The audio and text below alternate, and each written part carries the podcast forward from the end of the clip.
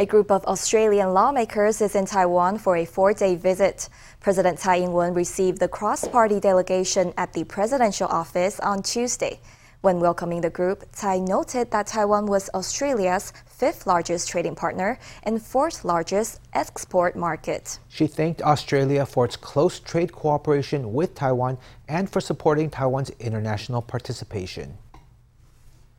近年来，澳洲在维护印太区域和平稳定上持续扮演重要的角色。In recent years, Australia has continued to play an important role in upholding peace and stability in the Indo Pacific. Australia participates in AUKUS, the trilateral security partnership between Australia, the UK, and the US, in the Quadrilateral Security Dialogue. It has also used major international gatherings to emphasize the importance of peace and stability across the Taiwan Strait and to support Taiwan's international participation. For this, I want to express sincere gratitude. There's no doubt that the people of Australia and Taiwan have a shared interest in a region that is peaceful, stable, environmentally sustainable, and prosperous. And together, we support an open and inclusive Indo Pacific based on respectful and collaborative participation in the rules based order. Speaking at the reception, Australian MP Paul Fletcher stressed that Taiwan was an important economic partner for Australia and the valued democracy within the Indo Pacific region. He said Taiwan is the place where, quote, Australia wishes, of course, to have continuing engagement. With half a month left before National Day, preparations for the parade are in full swing.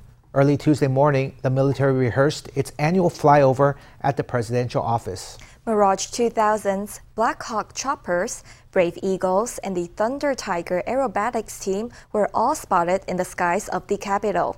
Three more full rehearsals are scheduled before National Day on October 10th. As dawn breaks, a Mirage 2000 takes off from Hsinchu City.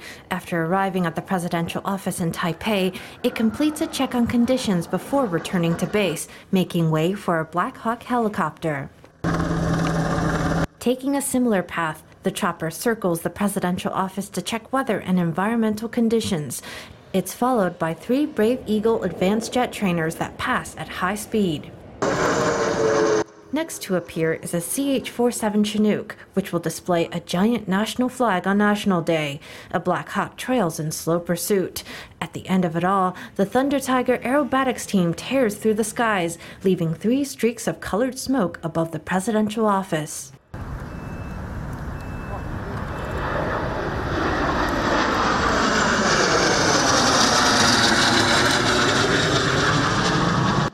With National Day just a half month away, military rehearsals are ramping up. The National Day ushers were also unveiled.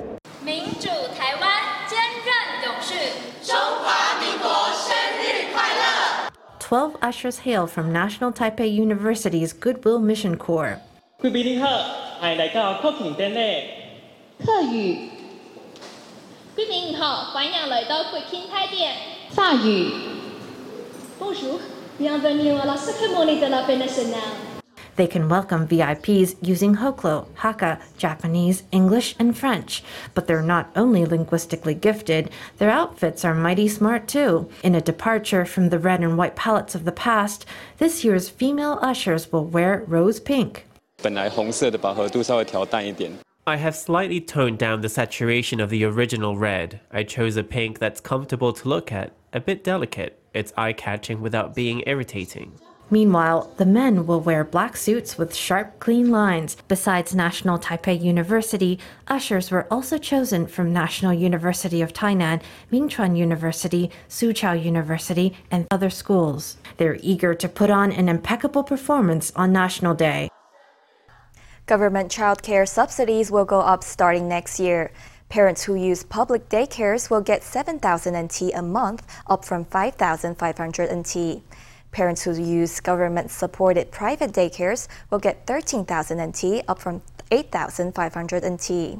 Additional subsidies will be granted to parents with more than one child, low or lower middle income families, and other disadvantaged households.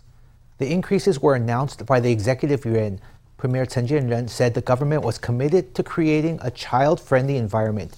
He said the Tsai administration had already met its goal of doubling the child rearing allowance, taking it from 2,500 to 5,000 NT. As of the end of this August, 5,000 NT subsidies had been dispersed to more than 330,000 children under two years old. Taiwanese conductor Zhuang Dongjie is back in Taiwan with the century-old Bochum Symphony Orchestra. The ensemble will tour Taiwan with Ukrainian pianist Alexander Gavrylyuk. They'll delight audiences with Mahler and Liszt in Taipei and Hsinchu and stage an evening of Rachmaninoff in Kaohsiung.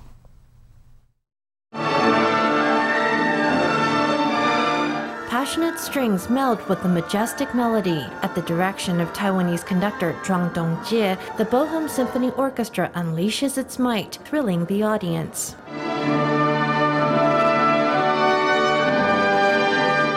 After a concert in Germany Sunday evening, Zhuang and his orchestra headed to Taiwan for a three concert tour. In Taipei and Hsinchu, they will perform Symphony No. 5 by Gustav Mahler.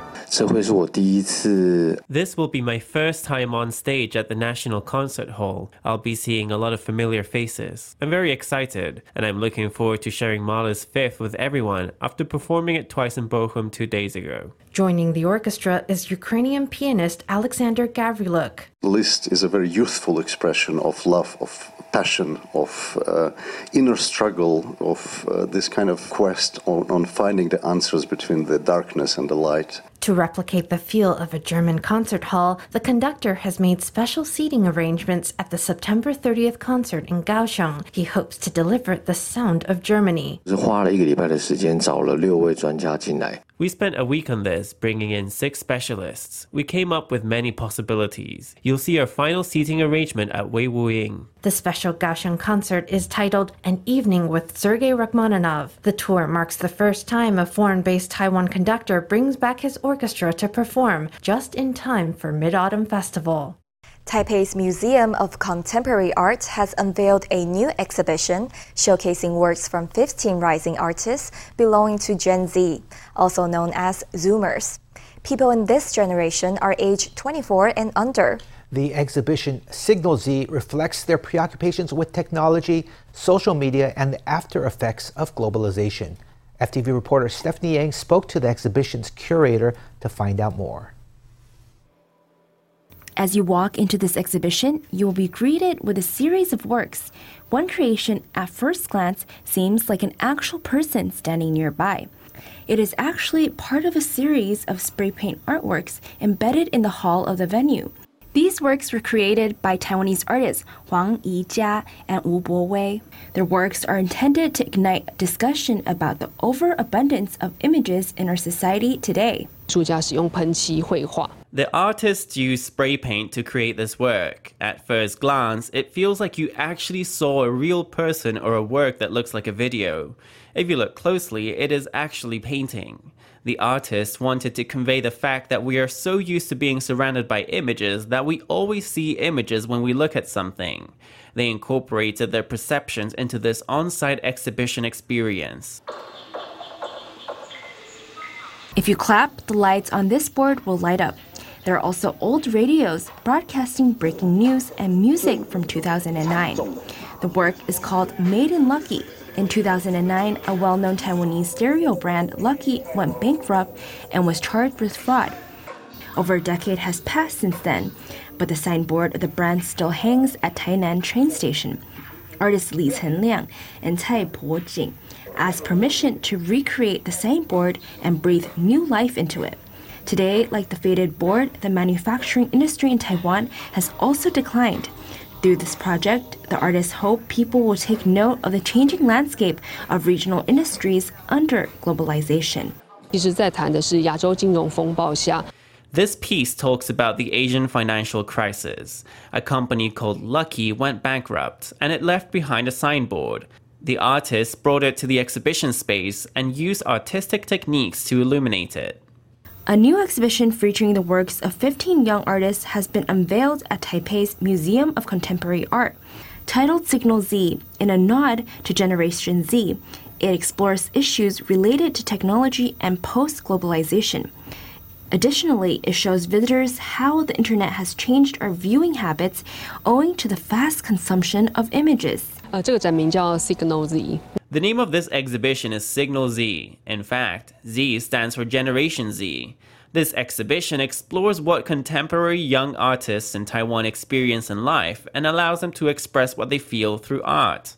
With our experiences of excessive and very fast digestion of images in contemporary life, we want to show how through artistic creations we can have a renewed understanding of these images. The exhibition will be held in Taipei till October 22nd.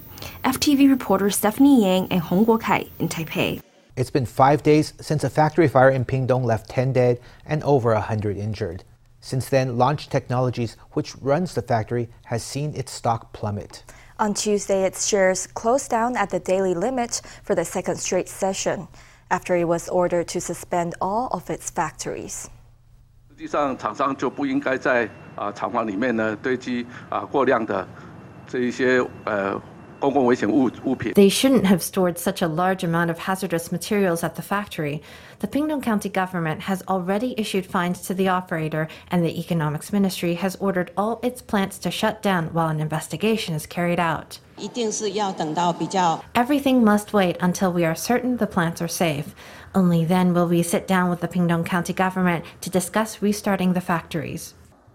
On Tuesday, Launch announced a 500 million NT fund for helping injured employees. The company also pledged to pay workers wages until the end of the year.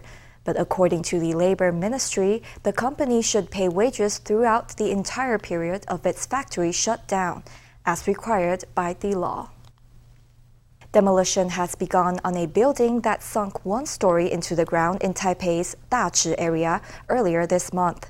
The operation is directed by Kee Tai Properties, which has taken responsibilities for causing the sinking. The demolition is expected to take 10 working days, but the question remains what will happen to the building's 25 households? City officials say they'll meet with the households later this week to discuss options for reconstruction.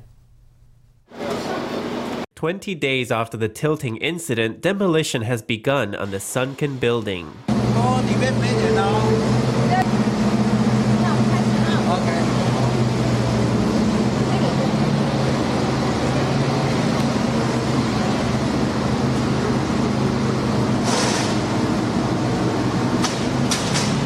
The operation is being directed by Kee Tai Properties, which dispatched a demolition excavator and a water cannon to the area. In no time, the first few units were turned to rubble. The demolition starts today, and we expect it to wrap up within 10 days. Safety is the top priority. The building had sunk one story into the ground, tilting to one side and potentially putting other buildings in danger.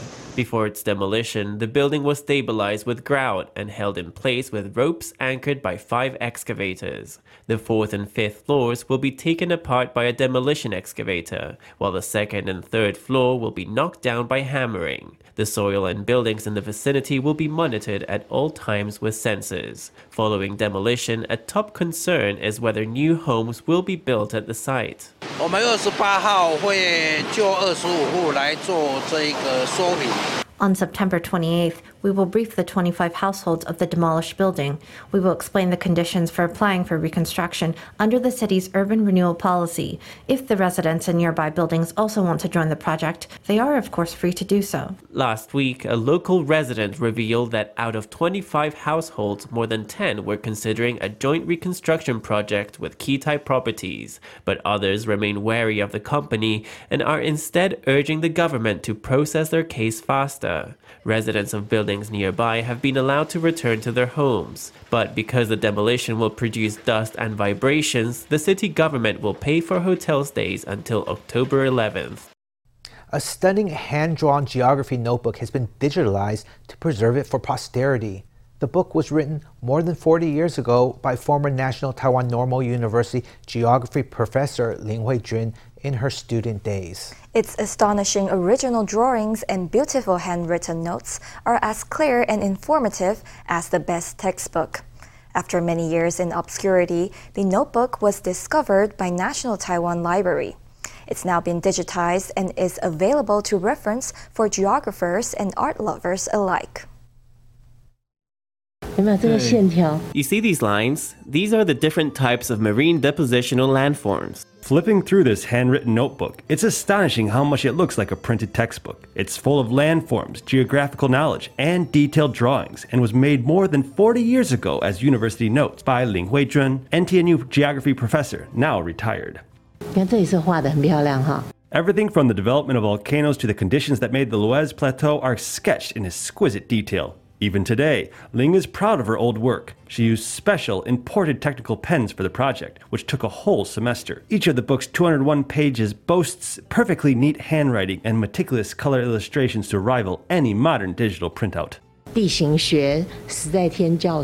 The professor of geomorphology at the time, Professor Shi Zaitian, required all of us to write notes. And to do that, of course, we needed technical pens. So the characters were more beautiful, and it was easier to write them straight and neat. But Ling remembers how her teacher spoke too fast to make notes in class, so she would look up the content later and write out the landforms and notes in her book. That's how she completed her epic project, which some have compared to the fictional martial arts compendium Nine Yin Manual. Now, National Taiwan Library has digitized Ling's book for their collection. If they can scan the book and future generations can learn something from it, then I think that's a virtuous achievement. Of course, when they saw such an earnestly made little notebook, they nodded happily. Okay. They folded it and scanned the pages one by one. The coast goes up to here, and here's the river mouth, with the river coming upstream here. Now in her 60s, Ling can still draw a river with her eyes closed, using the same pens she used all those years ago. If necessary, she could probably make the book again. After more than 40 years hidden on a shelf at home, it has now been meticulously scanned by the library so that new generations of students can be inspired by this labor of love. Older model Paul Lin is tearing up the runway at the age of 79.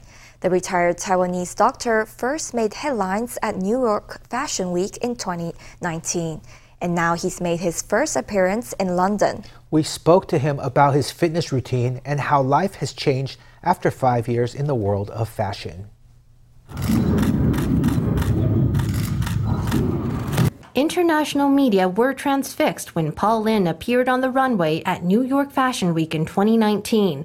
Now he's continuing his reign of style, appearing at London Fashion Week in a show by a cutting edge Taiwanese designer with a pose as striking as any younger model. I'm less nervous this time, but it's already been five years. Theoretically, I should be less fit by now, but I think I've maintained my fitness well. So basically, it's quite relaxed this time. As a retired doctor and now model, Lin is keen to stay in shape. He hits the gym twice a week and hopes exercise will get him younger every day. 胸挺出来，对，胸挺出来，对，漂亮。 in this period, I've been going to the fitness center very steadily to adjust my body shape and my gait to achieve a certain stability. Because for a 79 year old, what's important is balance and agility. Lin cultivates a beginner's mind and passion for everything he does as he prepares to explore the unknown world of octogenarian life. Taiwan's old streets are famous for their family owned stores. Sometimes a popular snack spot has been run by one family for three or four generations. But today we hear a different kind of story from Yunlin. Pastry chef Yan Yutian made her hard decision to close down her family business to focus on her dreams of French pastries. Fighting disapproval from her community, she went to study at the Cordon Bleu School in Japan. When she came home, she started out with a market stall. Now, her French inspired desserts are some of the biggest sellers in the old city of Gyeongdo-ryo.